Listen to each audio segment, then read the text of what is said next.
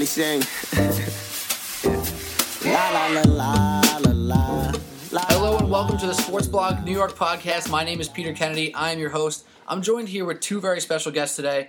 And I kind of say that every single time, but when I say special this time, I really mean it. I'm here with the two founders of SportsBlogNewYork.com. That's Phil DeMeo and Joe Staubach. Guys, thank you for coming on the podcast. Your first appearance. Yeah, thank you. Thanks for having us. Yeah, man. How you guys doing today? You can say it's been due.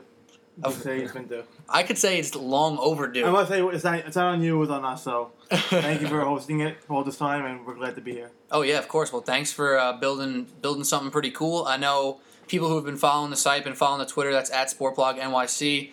Have noticed there's been more articles pumped out. There's some new writers on the site. Talk about what's been going on, Phil. Um, yeah, so we, we built the site a couple years ago. Um, any website is hard to build up and hard to keep traction. We tried a couple times, to be honest with you, which we just couldn't get it. The right writing set, the right people involved. This time, you know, you came along and more voices. We got a lot of people, my energetic people, energetic people, writers, really putting out like great content, great ideas, great dialogue. Throughout the day, our, our Slack chat just great dialogue. So I feel like this time we have some going here. We want to keep you know all the energy, you know, the steam moving forward. So we're I'm I'm very happy of where, where we are right now. And we're only beginning. We'll be like a month, two weeks, three weeks a month. So from here on out, we plan on doing some cool things. Yeah, really. I mean, in the past three, four weeks, you just kind of touched on it. We added uh, four or five writers at 1st After a week, another five writers, another five writers. Now we had over 15 writers on the staff. They're pumping out some cool stuff. And the cool thing is, you know, it is sportsblognewyork.com, sportblog NYC, all that. But we have people in Wisconsin writing about it, Virginia, down in Florida, mm-hmm. up in Albany, and obviously in New York City itself, we have a bunch of guys here too. And it's pretty cool getting different perspective on not just New York sports. We're touching on a lot of stuff, even some TV shows, all that Yeah, stuff. well, the goal was obviously be New York based because that's what we know, what we know, what we love, what we're all based. But the general idea was New York, you know, centered around New York, but still broad around all the leagues. Because if you're from New York, you know all the sports, you know what's going on everywhere. So that's really the voice of New York you want to give. Not just some guys that know about the Yankees, but also could talk about the Dodgers and the Cardinals and the Cubs and the Pirates. So that's what we're going after. Of course, and Joe, you know, you dusted off your keyboard recently as well. You uh, posted a nice piece on Porzingis, something I brought up in the last pod actually about people are starting to question: is he actually going to be a franchise player? And it was something you know last year, the beginning of this year, no one asked that question, and you you posed it and wrote a really good piece on Sports Blog. Talk about it a little bit. Right, and I just thought it was interesting to see that stat where Melo, without him playing, he was 0 and 8, and the three times he got ejected, so he was 0 and 11, hadn't won a game without Melo. So I'm just thinking, is he is he ready yet? And I know it's it's tough for a young player like that, especially in New York. You know, it, people don't want to wait in New York. They want him to come in and be the savior right away. And I'm just thinking, you know, I'm not sure if he's ready yet. He still gets into foul trouble a lot of times. You know, he's had trouble when he gets the other team's best defender. So I don't know if trading Carmelo just yet would be the best thing for him. I think he still is maybe a half year, year away from being the man in New York. And I- to, to piggyback off that, it's hard to be a one A guy. There's only a handful of one A guys in the league. LeBron, Durant, Curry. After that, Harden. There's only a couple of them around. So if he- Westbrook, yeah, if of he, course. If Westbrook, if he can't be a one A, that's fine. It's only a couple of them in gen- an era. So if you could be a one B, a two A, New York fans will take it. We'll take it. We haven't had anything in a while. and I, I'm starting to get the sense from New York fans, and maybe it's because I surround myself with somewhat smarter fans. I think that has a big part to do with it. Is they're starting to realize that they're starting to realize that Porzingis can't do it by himself, especially yet, and that's kind of the point I've been trying to make on the past two podcasts. Is that Melo ain't going anywhere because if he goes some like if we traded Melo and the return is crap, where where are we moving forward yet? Mm-hmm. We're going to be horrible this year, and then we're taking a swing in the draft, which you know everybody loves getting high picks, but you got to remember, is that pick going to be better than Carmelo Anthony? Most likely, that person is not going to be better than Carmelo Anthony right now, and if he is in five years, it's going to take time anyway, and it's going to take time with Porzingis. But hopefully, with this whole process thing in Philly, I think more people are starting to get used to the idea of tanking. I don't want to use the word tanking, or even maybe a uh, what's it called? A competitive rebuild, even. I think people are getting more comfortable with that idea, and it's good because New York fans are just not good with that, and Jet fans go through the same thing. Yeah, I just think it's you know you have to be mindful that the NBA draft is hit or miss. Look at the Wizards. 2011 they draft Jan Vesely, high picks, uh, seventh pick, something like that, and they he didn't work out, and they still went on to do. Oh, look at them now. So, like the NBA draft is year by year. So like if you trade Carmelo for a 2018 pick, that draft could be terrible and it mean nothing. So, you know, be lucky what you have right now. Exactly. And that's the same thing that goes for Jimmy Butler and Paul George and some of these other big names that everyone's talking about now uh, throughout the trade deadline. Because that's happening Thursday, 3 o'clock. Everyone's saying, oh, well, get, get the picks, get the picks. This is a great draft. Well, you know, a lot of people thought last year's draft was really good too. And none of those guys in the top 10 have proven to be superstars yet. So it, it's tough. It really is. Uh, but we're going to get into a bunch of trade line topics uh, later on in the pod. We're going to talk about the Knicks, Derrick Rose, Ricky Rubio, all that's going on. Kyle O'Quinn for a first rounder. We'll get into it. We'll get into it. But I want to introduce one more person, and his name is Mike Caravella. He's joining us on the pod. He's going to be a weekly member as well. Mike, thank you for coming on. Thank you guys, and I uh, I really appreciated having this opportunity with the sports blog, and let's have some fun tonight. Hell yeah. That's what we're here for. We're here to have a little fun. Talk some sports, talk some basketball. It's the NBA trade deadline. We're going to talk about maybe some things we hate about the trade deadline in a little bit too. But it's an exciting time. Of course. And especially because it's a time where there's no football. Baseball pitchers and catchers, I mean, all right. Baseball fans are excited, but who else is excited? The excited? tease, the tease. All we get is basketball. Trade deadline. Mm-hmm. What's been the biggest story so far? Boogie, Boogie and Boogie and Davis team, teaming up. Honestly, That's I what it mean, is, right? For me, the Twin Towers, the new Twin Towers, I should say. You know, Tim Duncan, David Robinson. They were the old Twin Towers. I feel like now with Boogie and Cousins, will they mesh well? How are they going to play together? You know, these are two elite centers in the league. It's going to be interesting to see if they could actually come together and play well, contend for a title. And I think one of the most interesting parts is now Anthony Davis can comfortably play the power forward. He can play the four. Because that's kind of where he belongs, maybe. Yeah. He can play the five because he's that good. But he might be best suited in the four. He's a natural um, spread four, so I feel like that's a perfect move for them. Um, now they have to, you know, they have huge egos. They average over twenty five points a game, so they have to learn. To, they can't do that every game. It's gonna be one game. One game, Boogie's hot. He has to feed him. One day, Davis hot. Boogie has to learn. Hey, AD is hot right now. He has to go. So that's on the coaches. That's on the other players. It's gonna. It's not, it's not fantasy basketball. You can't. These two guys not gonna just go on the court, put up stats. So, you know, pro- problem solved. I think the Pelicans the last couple years they've done a terrible job building around Anthony Davis.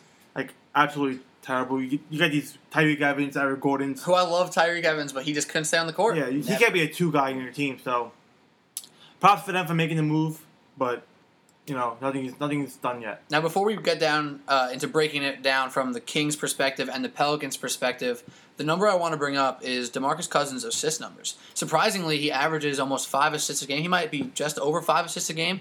You think uh, those assist numbers go up now that he's going to be playing with another superstar? Joe, what do you think? Um, I think they'll stay about the same. Now, I, th- I think that wing players are really, really terrible. Now, you just traded Evans. Now you're starting E'Twaun Moore and Solomon Hill. I don't think they're going to really help. Oh, well, don't forget about Omri. Caspi. Omri Caspi coming off the bench.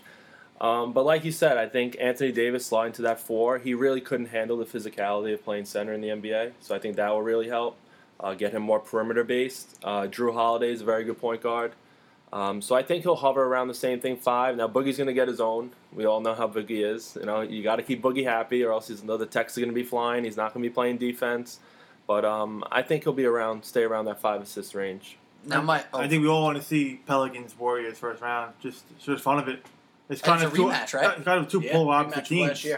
One's built inside, one's built outside. So right. we'll and see you have all those superstars you're talking about, six, seven, you know, bona fide stars in the league going at it. So how many that'll be a All Stars are series. in that At- series at then? six, Six, right? Right there. You have Iggy, who's a Right. former All Star. you have seven. Jrue Holiday, who's all star potential Yeah. player. been playing one Great. hell of a basketball Yeah. lately. You know, over twenty points. You know, he's pushing ten assists almost each game. You know, lately. You know, it just depends on what what happens with Boogie now. Honestly, he might take some assists away from him, but I'm hoping they mesh well. The three of them together, it's gonna be one hell of a team. I mean, I know that the first game that Boogie's suiting up for the Pelicans is going to be the most watched Pelicans Oh, game of of, the year, oh, You right? know it. And that when he goes back to Sacramento.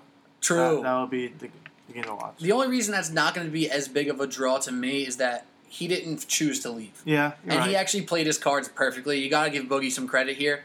The, the week leading up to the All Star game and the trade deadline, he's changing his Twitter bio to loyalty. I love Sacramento. Yeah. I want to re sign with Sacramento.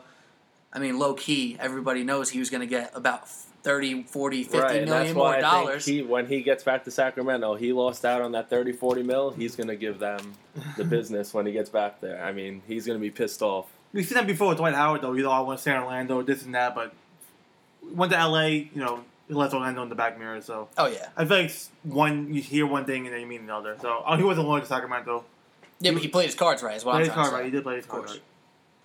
Uh, now, one thing, Mike, I want to ask you: How important do you think it is that Anthony Davis and Boogie are both able to shoot from the perimeter?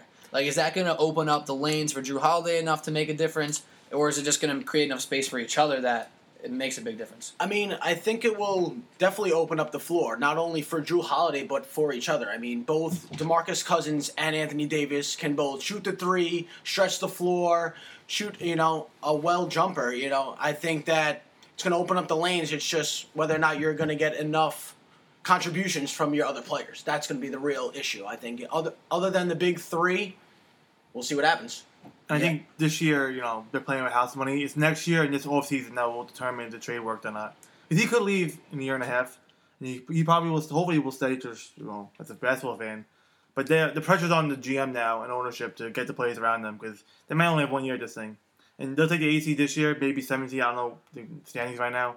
But they're building for this for next year. Yeah, well, just a note off that, one through seven in the West right now Yeah, so- all have substantial winning Yeah. records, and then eight through like twelve or thirteen are all under five hundred and fighting for that eight seed. So it's not likely the Pelicans are going to bump up to seven. But like we said, we want to see that that rematch of the first round, of course. And even though the Warriors swept the Kings in the first round that year, I mean, it took Steph Curry hitting a fadeaway three off a rebound in the corner over Anthony Davis to win one of those games. Yeah. It was a, it was a bunch of close I games. do think uh, like a win, a win for them would be like a win in Golden State. That would be a big for the franchise in general to move to build up that for the off season and forward. Now, the common theories going on, and if you check Twitter or if you talk to your friends or or whatever, is that the Kings are idiots. The Kings franchise is a joke. They lost this trade. Why the hell they trading Boogie? That's what you're hearing. Does anybody have anything to say to defend the Kings, or is it all bad for them right now? I think it's just all bad for them. I mean, you got a couple guys back that can help you a little bit. You know, Buddy Hield's still developing. Langston Galloway, eh, he's all right. Tyreke Evans we've is seen good. him, we've seen him. Yeah, We've we've, seen seen him him. as a Nick. We've seen you him know, at we his know best. how We've seen him is. at his Yeah. worst. Tyreke Evans is a good player, but the man can't stay on the on the court like you said before. You know, he just twenty games, thirty games. You know, you don't you never know what you're going to get out of him, and to get that in back in return for Cousins, I just I didn't see much from. him. I think New Orleans really won this one. Now, the one thing that I thought was really, really, really interesting, and most people didn't really get the full story. I- I'm pretty sure you guys are all versed on it, but the whole Vlade Divac thing, Oh, where he said that he had a better trade two days ago, everyone jumped the gun and says, "Well, why didn't you pull the trigger? Why didn't you make that trade? What's wrong with you, Vlade Divac? You don't know what you're doing." But you got to listen to his next line. In the next line, he stated how, "Go ask the agents. Go ask Demarcus Cousins' agents why." So DeMarcus Cousins' agent, agents, according to reports, were going out to other teams and saying, "Don't trade for Boogie. He ain't re-signing with you. Don't trade for him. He's not going to sign a contract with you long term." And then other teams pulled out of the deal. Do you think that make Vlade Divac look better, or it just doesn't matter and the Kings are a dumpster fire? I really don't think it matters. I just, for Vlade's sake, I just think that's not something you say because it opens him up to criticism. How many people now don't even know what his second line was? They just heard that first Yeah. thing. Yeah, but All who's that? Whose fault is that? Vlade Divac's or the person who's, I know, who's an but idiot? that's how That's the in culture. this That's the Twitter culture. age and That's the the media, that's all people heard was, you know, he had a better offer and he didn't take it. They didn't hear anything after that except, you know, what he said. That's something that frustrates me because all you need to do is listen to the guy finish his line, finish his sentence, finish his press conference, and then you can take it all in and break it down. People love to jump the gun, and it, it, it frustrates me. It really does because I like to give Vlade Divac a little credit. It's not his fault. It's Boogie's agent's fault. But I'm not blaming Boogie's agent because they did their job. They're trying to get their man paid, mm-hmm. Right. right? But Vlade was doing what he was supposed to do, and he catches a lot, a lot of heat in Sacramento. And maybe this one wasn't on him, but because of what's been happening, there's just no no turning around for him right It's now. It's just in general what happened. Both sides, this was gonna happen. So for that to come, that sentence to come out of Body's mouth, you just can't let that happen. And You when- can't, you can't put that the painting around. I had a better trade on the table. You just can't say that. And when the owner comes out and says, Buddy Hield might be the next Steph Curry, Oof. I s- That's just not a good look. You can be confident in house. You can't say that It's a crazy. it, it, statement. it puts pressure on Buddy to not develop correctly. That's like Lonzo Ball's dad saying that he's Right. better than Yeah. Steph Curry. Yeah, That well, that's a different just an story, that that guy's- guy's- yeah. Yeah, I, I liked Buddy Hield at Oklahoma, but man, Right. to say he's better than Steph Curry or the next Steph Curry is an outrageous comment. Like I just, that's Yeah, and I'm someone who I'll, I'll say it straight up. I wasn't really that high on Buddy Hield in the draft last year, and he's kind of you know not that I'm saying he's gonna he shut me up this year already, but he proved that he's gonna be a player in this league for a long time. He didn't prove nothing that he's gonna be even an all star yet. no. Right. You know what I mean? That's a 23 year old rookie. So I mean, you start to think how high is his ceiling really? You think what happened today with um the Nets and Wizards? They got a first round pick for Bojan, and the Kings got one first round pick for Boogie. I feel like you could, they could have asked for a little more, a little more, maybe two first round picks. Pelicans, they, they probably would have done it. They got nothing to lose. Yeah, well, that, that's true that they didn't really have much to lose, but because DeMarcus Cousins' agents went out there and said this, and so many teams were like, no, I'm not interested anymore, it really opened the door for the Pelicans. But Yeah. kudos to the Nets, you know, because Bojan Bogdanovic, if you watch the Nets, I mean, a lot of these people listening to the podcast, probably from New York, probably see him every once in a while. If you don't, you don't know that he's actually a very good basketball Yeah. player. The guy can shoot the three, and the guy's not afraid to slash. And he could help a team like the Wizards actually make a playoff run. Yeah, they they lack depth, and he gets them depth. So you know, props to them. He's basically like Otto Porter off the bench. Yeah, and props for the Nets for getting another first round pick. Now they have two. Yeah. So Everyone that's makes fun of them. That's Well, something. Right. That's on Sean Marks. And, You know, and as a Nets fan, you know, Bogey gave me. Wait, wait, wait, whoa. Yes. Whoa. I am a Nets fan. I am the lone Nets fan. Oh my God. We have a writer on the uh, one of our writers for SBNY, Brian Dunshie. He's a Nets fan too. And in our group chat, it took me like three or four messages from him to, to actually realize that he was rooting for the Nets and like Yeah. going to be Yes, upset if they didn't make the trade. that is me. Uh, same thing with Brook Lopez. Now, if we can get another first rounder for Brook, then you're looking at three first rounders. Then you're you're cooking. You're cooking. talking about possibly packaging some of those to even move up in the draft. You know, I think Sean Marks is the right guy for that system. Um, but yeah, Bogey, what he did in the Croatian national team, if you watched him in the Olympics, he's a very, very good player. And now playing with the point guard like Paul George, uh, Paul, uh, John Wall, I'm sorry, he can really, really excel his game off the bench. you know how I know you're a Net fan? You watch Yeah. the Croatian basketball team. Eh, well, actually, I also watch Croatian basketball team, so I can't talk. But you just called him Bogey. yes, That's how you know you're a true Nets fan. That's- You know Bojan Bogdanovic's nickname. nickname. Yes, that's That's legit. I mean, I'm a fan. I've actually defended him in the past on the podcast, like a year ago. So, shout out to Bojan Bogdanovic. Uh, what do you think about Brook Lopez? You think they're going to move him? Uh, I do. I think um, now I don't know if they'll get the two first round picks like they're asking. I know they came down from to a first and a second. I do think he'll get moved though. I think Sean Marks is a man on a mission. He knows this is a good draft. And I just think they owe it to Brook to send him to uh, a place where he can get into the postseason finally and uh, do some damage. I mean, Brook has said that he would take a hometown discount if he was going to stay in Brooklyn next year. But, you know, they could probably get something in return. I don't see why they don't send him out because who can't use a scorer off the bench? Right. Brook Lopez is set, a true seven footer who can score from. He's pulling threes He's now. shooting threes now, so Pulls threes. I mean he could do it all. But wait, wait, let's hop. Let's hop on the subway. You got something, Phil? Uh, Brooks one of the second leading scorer in Nets history, so them, they got to do him right. I feel like Yeah. he's he's enough to prove that he's definitely a you know, legitimate center in the league, and they put him on a team that could make a playoff run. Good for both sides.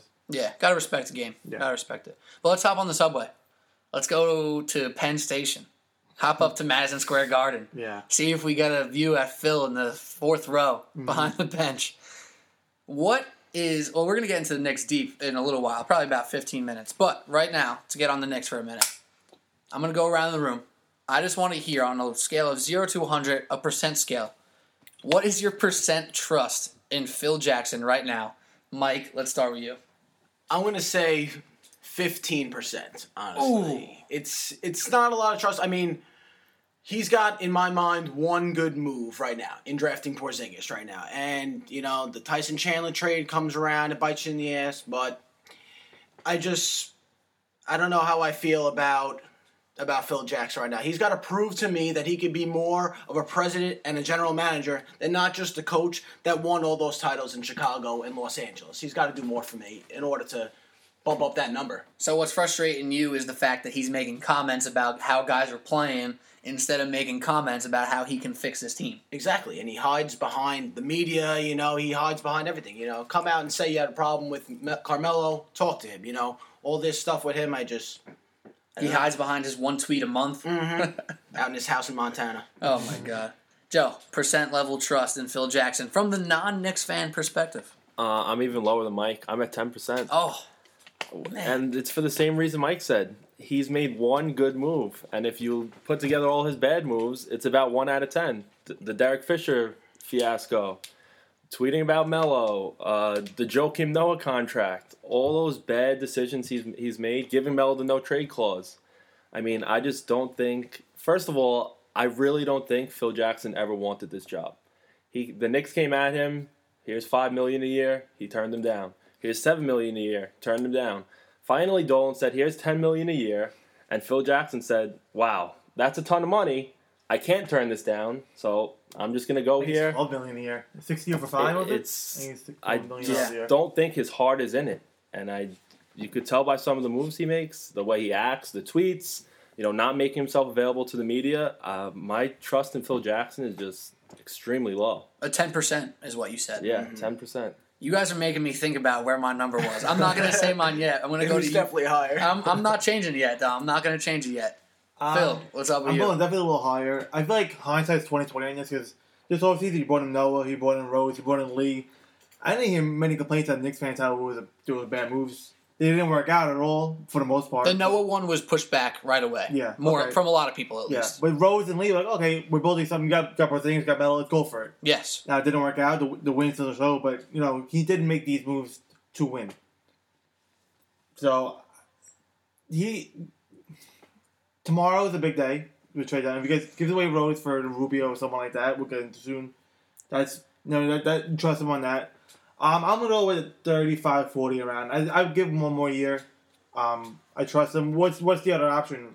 You know, his his fingerprints are on this team. And James Dolan said it clear on the Michael Kay show when, Oh, he- yeah. when he went on that appearance. yeah. He said, I'm not touching it. This is Phil's team. This is all his decisions. I'm out. I'm out of it. I'm just here. I signed the checks. Bada bada bada. Phil's making the moves. So what? You, we'll we'll call you a thirty-seven point five. Yeah, 37.5. We'll take that. All right. Well, I hope I don't make you sound uh, you. much. I don't know. You might no. Um, You might make me. You guys might all make me sound a little crazy. But I'm gonna preface my number with a little bit of what you said. If I, t- if you told me, you could take away the Joakim Noah signing, I can confidently defend every single move that Phil Jackson made. Maybe other than the no trade clause for Melo, but that's that's long gone. So I'm not even touching that. And like you mentioned, tight trade and Tyson Chandler. But honestly, I was about that trade too. Other than the signing of Joakim Noah, I will defend his drafting so far. I liked Jerian Grant, even though obviously we moved on from him.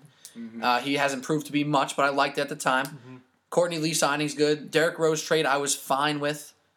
Obviously, Kristaps is great. He drafted Willy Hernangomez. He got Mindaugas Kuzminskis, who I really like, even though he struggled of late. Kuz. Kuz. Love Kuz. Jesus, I love Kuz. I love Kuz. Right? So I can I can strongly say that. And I don't think he would offer up Melo for without a decent return. I agree. Mm-hmm. And I strongly believe that, and most people do not, which is exactly why I'm saying 51% trust in Phil Jackson. And the reason we have an awkward pause there is because we have the TV on in the background, and Syracuse just hit a game winning buzzer beater three against Duke. Now, granted, you're probably listening to this on Thursday morning, so you might know that already, but live, Syracuse score is getting rushed, and Duke just got knocked down a peg. Uh, Joe's a, our big college basketball guy. Just quick, thirty second take on Duke. Do they have a what's their shot this year? I'm not a college basketball guy at all. I just know you know Duke is Duke. This Duke team reminds me a lot of the Jabari Parker Duke team that got knocked out in the first round. I'm not saying they're going to get knocked out in the first round, but I don't think this is a Duke team that see it. goes deep into March. I just it. don't. Tatum reminds me a lot of Jabari Parker. I don't see the rebounding or the defense. I don't think they're going to go far in March this year. I'm more of a prospect guy. I watch college basketball I for agree. prospects Yeah. until the tournament, and I'm not very high on Jayson Tatum myself. I do love Luke Kennard in co- in the college game, big Luke Kennard guy, and Grayson Allen has the grit. I don't know. I think they'll win some games. They ain't going that far. But let, let's get back to the Phil Jackson real quick because I don't want to get too far off topic. I'm going with 51% trust. I believe that if Phil Jackson makes a move by three o'clock, it'll be a move that Knicks fans will like off the bat. I don't think he's given up He's not giving up a pick. I think If- he's made that If clear. they don't make a, if they don't make um, a move, we'll cut this. So fine. Yeah, we'll fix it in post. We'll fix it in post. That's what we do here. If you listen to our last Cut podcast, it. we're all about fixing it in post, we'll even cut it. though We'll we do it. or don't sometimes. We'll cut it. We're not giving up a pick. He's made that clear. We're shopping around Kyle Quinn, maybe trying to get a pick. Even though I like Kyle Quinn, I'll take a good pick. Derrick Rose for Rubio, we're going to get into that in a little bit. Mm-hmm. So you guys think I'm crazy? 51%? Too much? A little too I mean, much, you but you backed it up. You made your so- case, you made your I case. mean, Now, this is what I would hate. If somebody heard me say, oh, Pete Kennedy, 51% trust in Phil Jackson, guy's an idiot. I hate that guy. I'm never listening to his podcast again. Sports Blog New York is garbage. Screw that guy. you That would piss me off. made good points about it though. You know, defending Phil well. Thanks. Thank you. You know, that's that's what that's what I tried to do. Mm-hmm. Well, again, this was this was his third year, so the Knicks were pretty a train wreck when he got here. So I mean, New Yorkers don't want to be patient. The Knicks didn't want to be patient. Five years they're supposed to be winning by now, but it is a process to build a team over time. So we'll give him one more year. Yeah, and I We'll give him one more draft. This is a big draft coming up. Huge I, I, I, I don't think he's. Yeah. I don't think he's in the college or, or like gym scouting these players. I think it's more Steve Mills and the scouting team. But this is probably uh the pick that will define Phil's legacy as a Knick. he's I'm chomping at the bit to talk some NBA draft. I'm he's got chomping. he's got to hit on this pick. Yeah, I mean, you're, it's probably going to be in the eight to twelve range somewhere, Mhm. and you can't have a Jordan Hill or a Michael Sweetney. You have to hit on this pick. It's gonna be judged right away. It'd be especially like in the first twenty good games, draft. it'd be judged. Jordan Hill. Which is probably it's, un- it's unfortunate. unfair. It's unfair for the player, but as for Phil, he's- he's gonna be judged right away. Well, Because you know, thing is right away. You knew you know, we had something special here. I mean, one of his first games, he threw down a sick putback. Yeah, Everyone's so- like, yeah. The first twenty days, twenty games of that pick is gonna make a break Phil. Mm-hmm. Well, yeah, I mean, what do you think are the odds that they end up getting close to the playoffs and basically screwing themselves, end up with a 15 pick instead of a 9? Because the best, the, everyone says this this draft is deep of point guards, right? You got Markelle Fultz, Lonzo Ball, Dennis Smith, Frank McKinley. I don't know if I'm saying that right, but the guy from uh, Europe. De'Aaron Fox. De'Aaron Fox. Kentucky. Mm-hmm. All those guys are projected top 10. Mm-hmm. The lowest guy is Nikilia, and it's because we don't really know much about him. And I think the lowest mock draft I'm seeing him at is around 12. Mm-hmm. So we could easily not get a good point guard here. Yeah. And that would be so Knicks. Of course, That would be such very Knicks nice. Move. And ah. then De'Aaron, and even Malik Monk, who's not a true point guard, you know, you wouldn't mind taking a guy like him. I would like Monk. But he's going top eight also. Yeah. Joe, since you're a big college guy, I want to throw out a name to you real quick. little tidbit for you guys listening as well. Lauri McCannon. Mark Cannon. Markkanen. Out of Arizona. Yeah. I think he would be a great compliment to Porzingis. Ba- baby Zingas. He's from the same pedigree, yes. Look this guy up on Arizona, seven footer, moves smoother than Porzingis in my opinion. Can handle the ball a little better because he's a little closer to the ground. Honestly, I think that's a little difference, Eh, right? I don't know if that makes Yeah, sense, Definitely. but check him out. YouTube is highlights. YouTube is highlights. But all right, let's move on to a game. A game I like to call "One Thing I Hate About Blank." And Mike, I want to throw it over to you. What is this one thing that just grinds your gears? Does it get some complaining out, rant about it? Just go in. The one thing that I hate, honestly, Right is now. Derrick no, is Derrick Rose, and you know, I had some decent hopes with Derrick Rose when we, when we made the trade for him, but the first twenty games were good. He started feeling things in his back, you know. Where's my money? All this stuff with his agent, and you know, now we see who the, his true colors are. You know, he's all about his money, and All about his points. of course, he's all about his points. You know, he just leaves the team. He doesn't notify anybody. He just goes off, does whatever he has to do, and leaves the team. You know, um, I just I hate him. And That's that's the truth. I really hope by tomorrow that we actually trade for trade him and trade him for Rubio. I think that Rubio would be not the best fit for us, but I think he'll do well with us. He's a, a pass first point guard rather than what Rose is, who's a shoot first point guard. And I think he'll mesh well with Porzingis, with Carmelo, and you know, rack up the assists. I mean, the guy's averaging eight assists on a team where, you know, a lot of mouths have to get fed, and his hands, I don't know if that is a right parallel there, but his hands aren't specifically being fed. It's not like they're saying, Rubio, you're the point guard, go make all these guys better. They're saying a lot of the times, Wiggins, go get yours, Towns, go get yours. Rubio, if you're in, eh, run the point here and there, you'll get yours occasionally. Yeah, he's- So he's getting eight assists on a team where he's not even a focal point in the slightest bit. I think the drafting of Kris Dunn put the you know painting on the wall that you know his time go over as point guard there. Yeah, drop Even though Kris. Dunn, Kris Dunn has- hasn't been doing that well, but for for Thibodeau to draft a point guard with Rubio on the roster with years under his contract, that kind of just said it all for his future there. I mean, we'll bring you behind the scenes real quick, right? So it's it's Wednesday night right now. Tomorrow, three o'clock, Thursday, probably today for all you guys listening right now. That's when the trade deadline's going to be. All the word up until now has been the Timberwolves are ag- aggressively shopping Ricky Rubio. Also want Derrick Rose. Could be a good match. So that's the word right now. That's what's going on with this. Rubio's making 14 mil this year, a little more, 14.8 next year. Derrick Rose is a free agent. Why not trade him and get a return instead of just let him walk? I mean, granted, we're losing, you know, what is it, seven mil by just not letting Derrick Rose go off the Yeah. books. Mhm. I don't know. I'd rather have Rubio.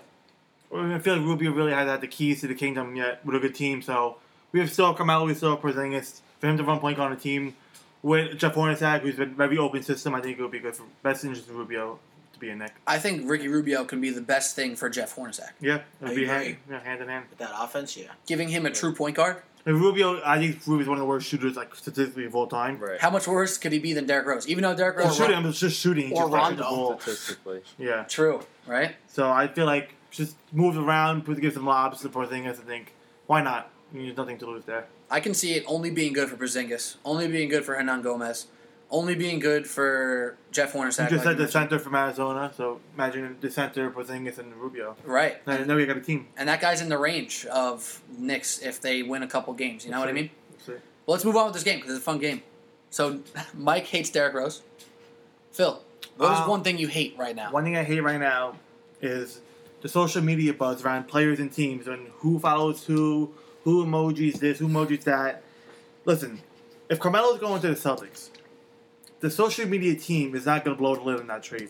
Just the, the structure of a team doesn't work like that. It could be the Celtics. The see, it's not like I don't want to like downplay the social media of a team. That some guy on a phone just walking around you know, Boston. These are legit people with the school. Like they're running the whole. It's a marketing program. Right.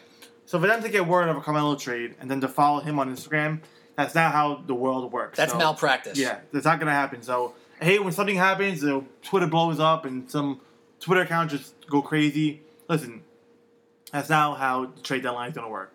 So What do you think Danny Ainge would do yeah, if exactly. he, if there's word of them trading for Melo, and all of a sudden uh, John Jenkins from social media team, oh, let me follow Carmelo Anthony. like, what do you? wait, that guy's getting fired. And as any time following Carmelo means nothing. They just spent an All Star game together. They probably became friends.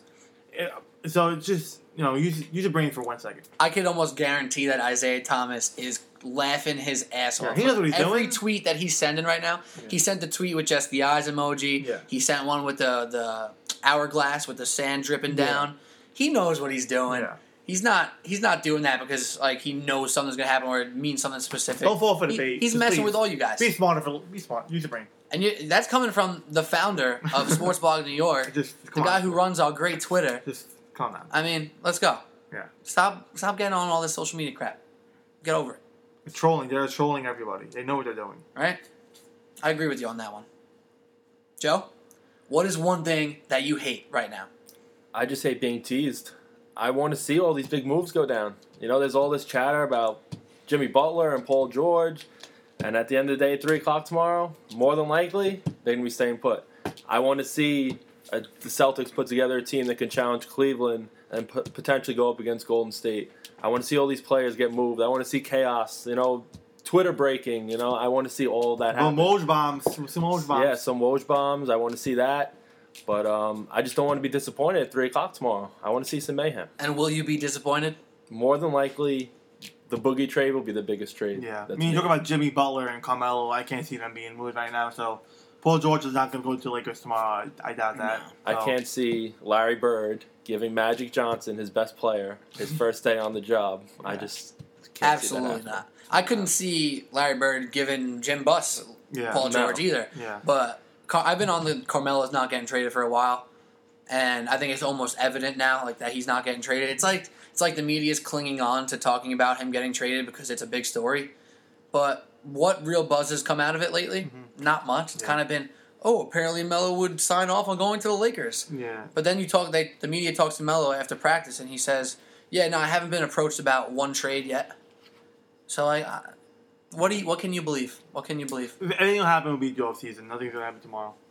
All right, well, Joe, now that you just granted us the one thing that you hate, and that's the suspense and the BS you go through waiting for the trade deadline, you are heading out for the day. Yes. Thanks for coming on the pod, man. No Appreciate problem. it. Thanks a lot for having me. Hope to be back soon. Of course, of course. Uh, but moving on, I have one thing that I hate as well. Joe. And that one thing, you said the social media, you said Derrick Rose. The one thing I hate about this is there's no actual basketball. None. We come to the All Star break, you get a day or two off. Get a day or two off before, you know. Then you have the skills challenge, the celebrity game. All right, it occupies me for like a minute or two. The three point contest skills challenge, Zingas won that. That was pretty cool. Dunk contest was kind of a down year, even though there were some okay dunks. Mhm. Now it's just trade talk, and it's this and it's that. And I love hypotheticals more than the next guy. Trust me. If you listen to this podcast the whole time, obviously I love talking about all this crap, but I miss the games, and I hate that.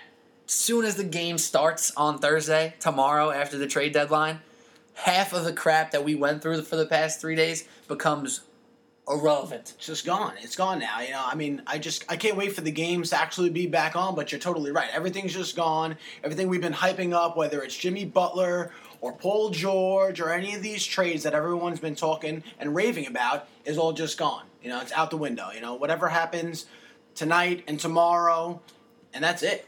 And then we get back to basketball. As much as I love getting a Woj bomb on Twitter, like getting a Woj bomb is a great feeling, like a good one, you know, like a boogie to the Pelicans type Woj bomb. Mhm. I used to love when you wouldn't hear about a trade unless you you just had like you know The bottom I, line going. E I used to go on NBA. I used to watch. I'm a big NBA TV guy. They used to do their trade deadline show, which they still do, Yeah. and that's awesome. I love watching that. And you see David Aldridge got like five phones on the desk, Yeah. getting texts. Not the same. Not the same. Oh man, Even with the draft, the NFL draft, NBA drafts, these guys they know bef- two minutes before the uh, draft happens. So you watch the draft on your phone now. You don't even watch it on TV. for real. I yeah, of course. That's the way it is.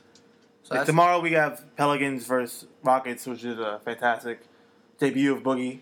And for Knicks fans, we have Cavs visiting the Garden. Which we, I mean, we said it's not going to happen, but imagine Carmelo got traded to the Cavs and he first games tomorrow night in the Garden.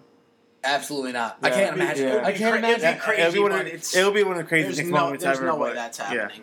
It'll, be, it'll be like funny. Like, Yeah, yeah, oh yeah. you can say he got traded like, like Sunday night where Boogie just when all the teams are together, and his first game back is in the Garden. Like, Oh, it would be spectacular. It would be been- electric in must like the TV. weirdest way possible. I feel like that when Knicks fans boo him, I don't think he's deserved to be booed at all. It would just be a weird. Knicks fans would boo him. I think. Yeah, but it would be. It wouldn't feel right. I feel like No, he did. He I, did I, nothing. I wouldn't boo him if yeah. I was there. You know, I he's given us what seven, eight good years. You know, I mean, don't get me wrong, the team hasn't been the greatest, but he's done his part. You know, we haven't had a team around really Carmelo Anthony at all, so I wouldn't boo him. I actually got I got into a little riff on Twitter with somebody. Uh, it was actually regarding one of the Sports Blog New York tweets. It was on Joe's, n- not Joe's article, but it was a different article about Boogie was the first super, superstar traded during before this trade deadline. Will Melo be the next superstar traded? And someone said, Melo's not a superstar. It's a horrible choice of words. So I, I basically like I saw that tweet and I didn't even care that it was on Sports Blog. Like I'm not trying to defend like the blog that I work for, obviously.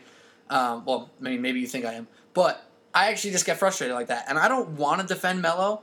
I just find myself having to when there's all these fans that don't know what they're talking about. Like this kid said, this kid said that he's not a superstar.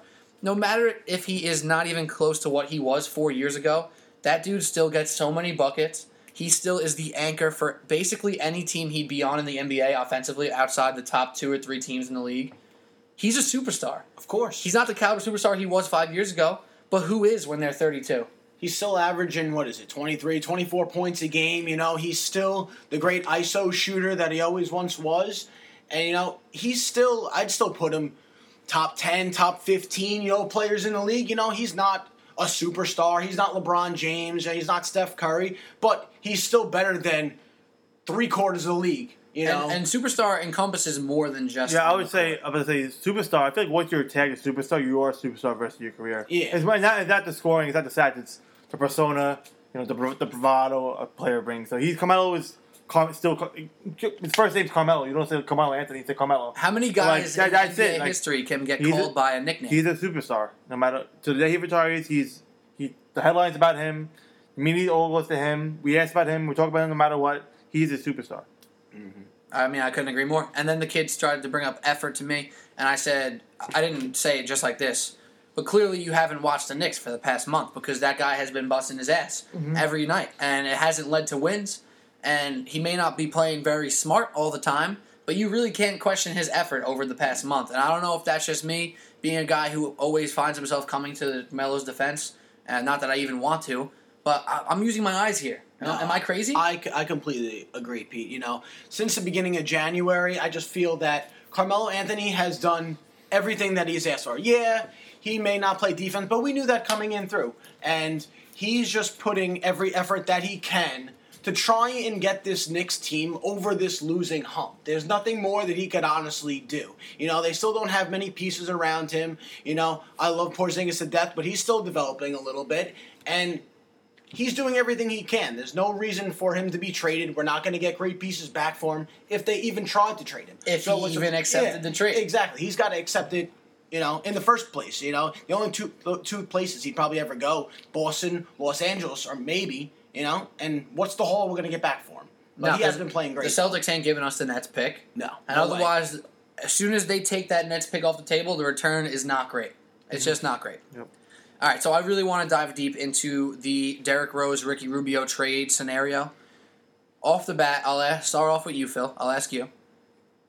If it goes Ricky Rubio, Derrick Rose, straight up, who wins that trade?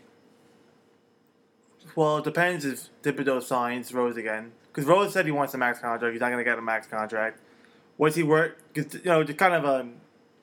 He wants him, and he knows he wants him kind of deal. So, if he signs with the Timberwolves and is the. This Derrick Rose isn't bad, but he can't be number one, two guy in the team. You got Wiggins and Towns there. Maybe, you know, find his, find his role in that. So, I feel it's a win win, be honest with you.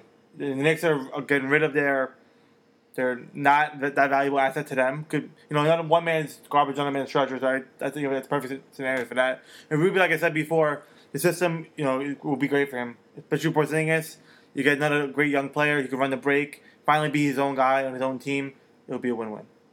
What's your opinion on that? couldn't agree anymore with Phil. I just feel like it's Oh, it's bet. win it's win win for both. You know, uh, to go on the Derrick Rose point, he's reuniting with Tom Thibodeau. You know, Thibodeau likes how he plays. You know, don't get me wrong. There are a lot a lot of mouths to feed, like Phil said. You know, you have Karl-Anthony Towns and Wiggins. You know, there are a lot of mouths to feed there. LaVine when he comes back. Exactly. And, you know, you never know what they're going to do in the offseason. I don't think if, say, they trade him to the Timberwolves, will they give him a max contract? Absolutely not. I don't think he's going to get that. That would be outrageous because So- they need to sign guys exactly. You know, I don't think they're going to give him that contract. So, yes, he's just a rental. But, you know what? He could give you some good play for the final couple months. And then, you know what? You see where he goes.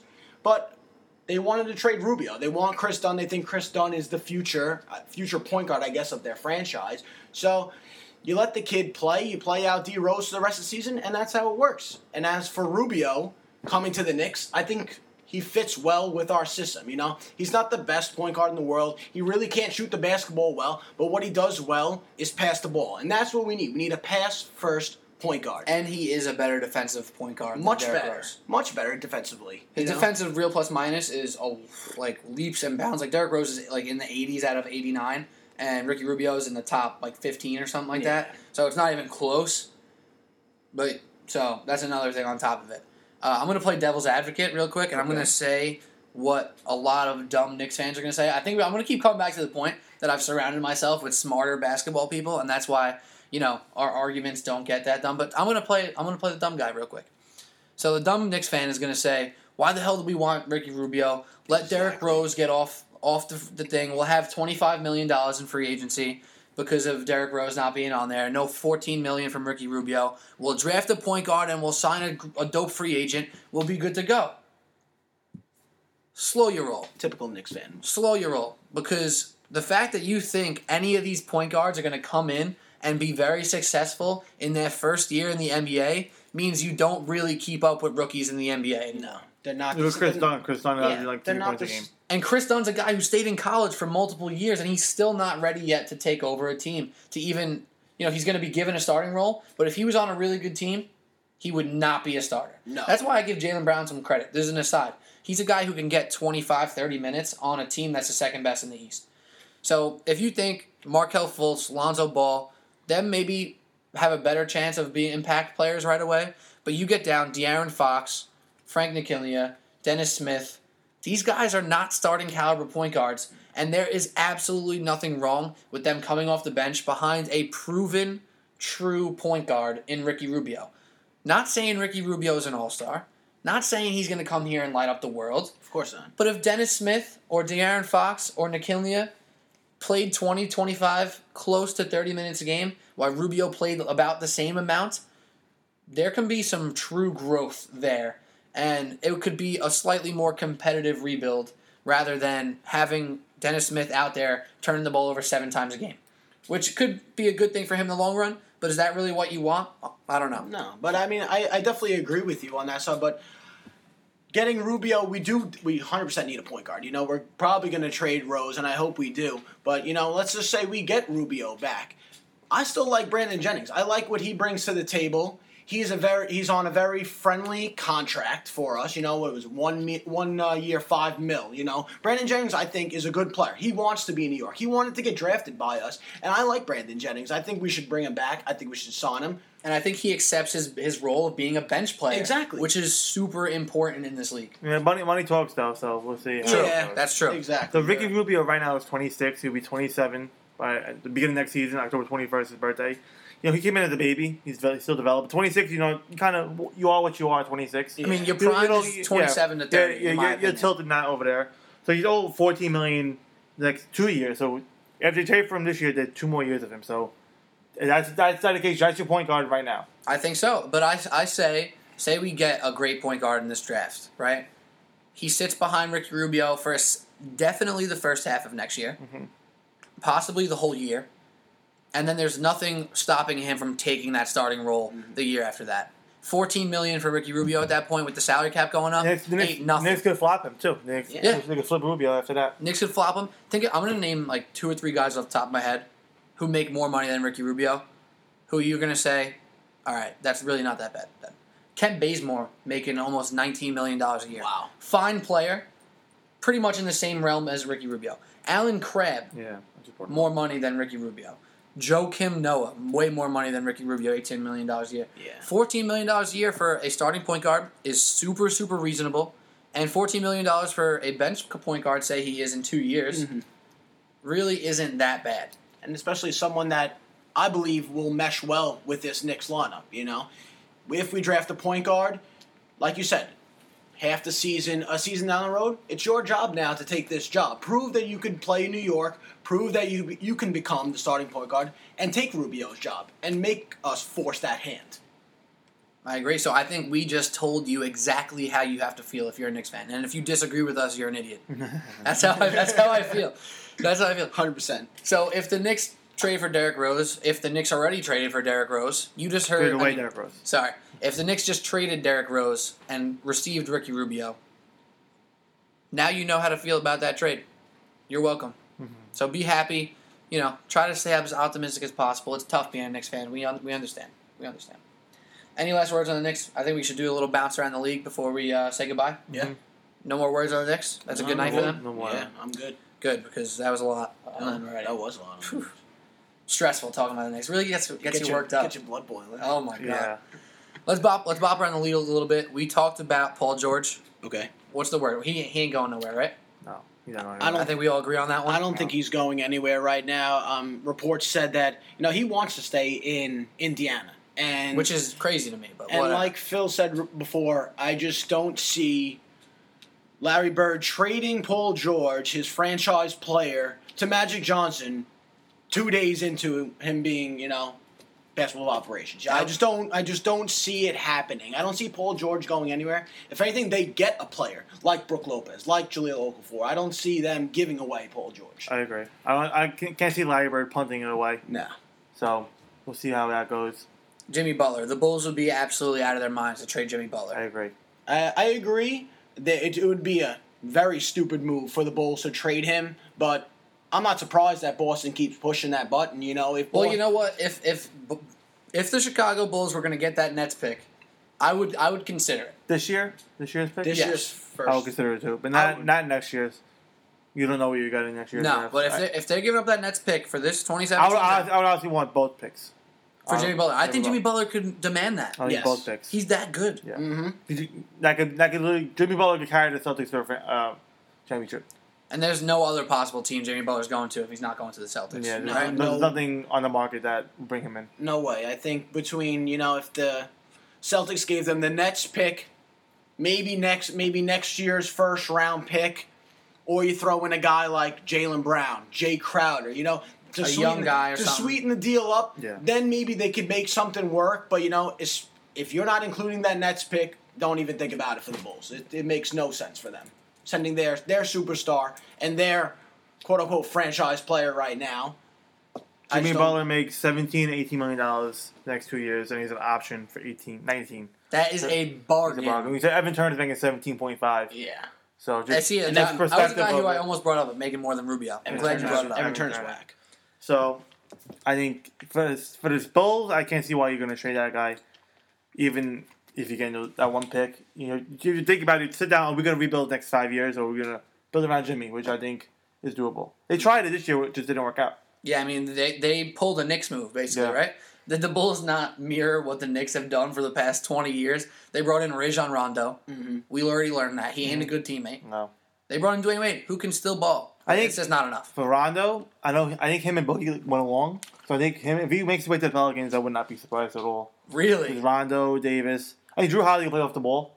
Like he can shoot. Oh man, that would really annoy me. Now you wouldn't root for them, right? I I don't want to root for Rondo. Uh, I still got faith in Rondo. I still, I got faith if he's in a winning situation and he that guy can pass the ball. I mean, yeah, you can pass two, the ball. Two monsters down the line like that, and But- they even down low, they just they go all over the floor. It'll be fun to watch. I think It would be fun. It'll be it'll be interesting to see. I don't think the Pelicans have put all their, their eggs in the Rondo basket. I'm just saying, as a basketball fan, a guy who used to like Rondo, seeing him play, I think it would be fun if he could bring that. He's not gonna be old Rondo, just that he's got what, 11 assists last year. Yeah. on, Yeah, on, I- on the Kings. So I, I think it'll be- agree be that cool. I agree. I, I I like Rondo as a basketball player. You know, as a The- the- the fan, baggage, as a person. Yeah. you have all the headaches and the baggage and stuff, and that's why you know I I don't really like him. But as a basketball fan and seeing him play, he is good. I just thought it was funny the point you made how the. The Chicago Bulls mirrored the Knicks. It's almost like they switched because if you think about it, the Knicks kind of mirrored the Bulls. We signed Joakim Noah, Yeah. we traded for Derrick Rose, and you know what? We, we switched. We switched basically rosters and thought process. it's funny I don't know what. Carmelo was going to go to the Bulls a couple years ago. Exactly. The, Knick- the Knicks brought the the old Bulls to the Knicks to Carmelo, and just didn't work for both teams. hasn't worked out so far. Ugh. Yeah, well, at least the Bulls are sniffing some playoffs right now. Hmm. Well, anyway, uh, last guy I want to talk about, and it's a guy I'm surprised hasn't been moved yet, and that's Jahlil Okafor. I think he's going to get moved by the deadline. I don't know why. I don't have a strong intuition. I just. Basically, I think the Sixers really, really should move Jahlil Okafor Yeah, before just- the deadline. It's wrong fit. I mean, everyone saw the wrong fit from the beginning, even before Embiid is be, just showing what he could be. So from the, from the get go, just didn't seem to work out. So I, they, they trade him. I, I don't think it's really on, on him. I think a fresh start, if he be two guy in the team, get the ball, get touches, I think it would be best interest for both parties. yeah, I kind of agree with what you're saying, Phil. Uh, with Okafor, they just have a bunch of other big men there. You know, more mouths to feed. You know, between Nerlens Noel and Embiid, I feel like they have more upside, more promise. You know, Okafor is a good scorer, and he can, you know, he can handle down low, but he's also a defensive liability. You know, whether we see him maybe going to the Pacers or see him going to the Bulls, you know, both have uh, both have been linked to sources, but we'll see where he goes. I do, but I agree though. I do think he is traded from the Sixers. I, there's no reason to keep him when you have the other two big men who you're trying to keep. You could have Porzingis. Oh. Yeah. Oh. That's a shot. Well, thank God they Shot don't, down. because if Embiid and Porzingis were both on the Sixers, I just I don't even know. We would probably have Okafor. Yeah. Yeah, well, Woof. what do we got still then? You're not making me happy with that No, statement. just- yeah. Well, thank God, you know, we got Porzingis. I love Joel Embiid. You can't hate. Can you hate the guy? Love Joel Uh, yeah, Embiid. not yet. Does Okay. anybody hate Joel Embiid? Trust Well, if you're process. Knicks fan, you kind of don't want him to do that. I don't want him to do good, but I I respect want the man. to. I don't care. I, I want him respect to the do good. man. Yeah. Trust the process. I trust the process, man. Sam Hinkie, shout out. Yeah, it's, just, it's crying shame you got fired. It is. He's not gonna. His live- plan from A to Z so far is in process. Not to, I mean, it's luckily, not part of the word, but it's been a process from the beginning that he put out, and now you know, the fruits of his labor are finally coming out, and Mm-hmm. he's not there. luckily, Colangelo's kind of carrying it on a little bit. Yeah, I, little I read a, um, Sports Illustrated a big article on Hinkie. He's kind of at peace with what happened. He's moving into more like tech startups, and he's very, you know, big. He's a big picture. he's a, he's a, he's a Renaissance man. He does, he does everything. So, you know, we should we might see him in the future again. All right. If I'm if I'm a team like, not the Nets, but like If I was the Kings, if I was the Kings, yeah, I would, I would maybe give him a call. those guys ain't giving it up though. Vladdy and the other guy. Yeah. they ain't No giving way. it up. Too close to them. All right. Well, we touched a lot of stuff today. Yeah, Phil, how was your first time on the pod? It was fun. You coming back? Yeah, we'll see. Oh my! You, you, you, you, the Will See? Burn. You brought I'll be back, I'll be you back. brought great energy all I'll day. You're gonna hit me with the "We'll See, I'm back. I'll be back. and uh, we'll, we'll see you right back. No. Of course, but you know I'll definitely be back on the show. I'm glad to hear it. So again, this is the Sports Blog New York podcast. My name is Peter Kennedy. I'm Mike Caravella. I'm Phil DeMayo. Hopefully you enjoyed the show. Give us some feedback, comments, tweet at us, all that jazz. Enjoy the rest of the trade deadline, and three o'clock comes, anything could happen. Have a good day.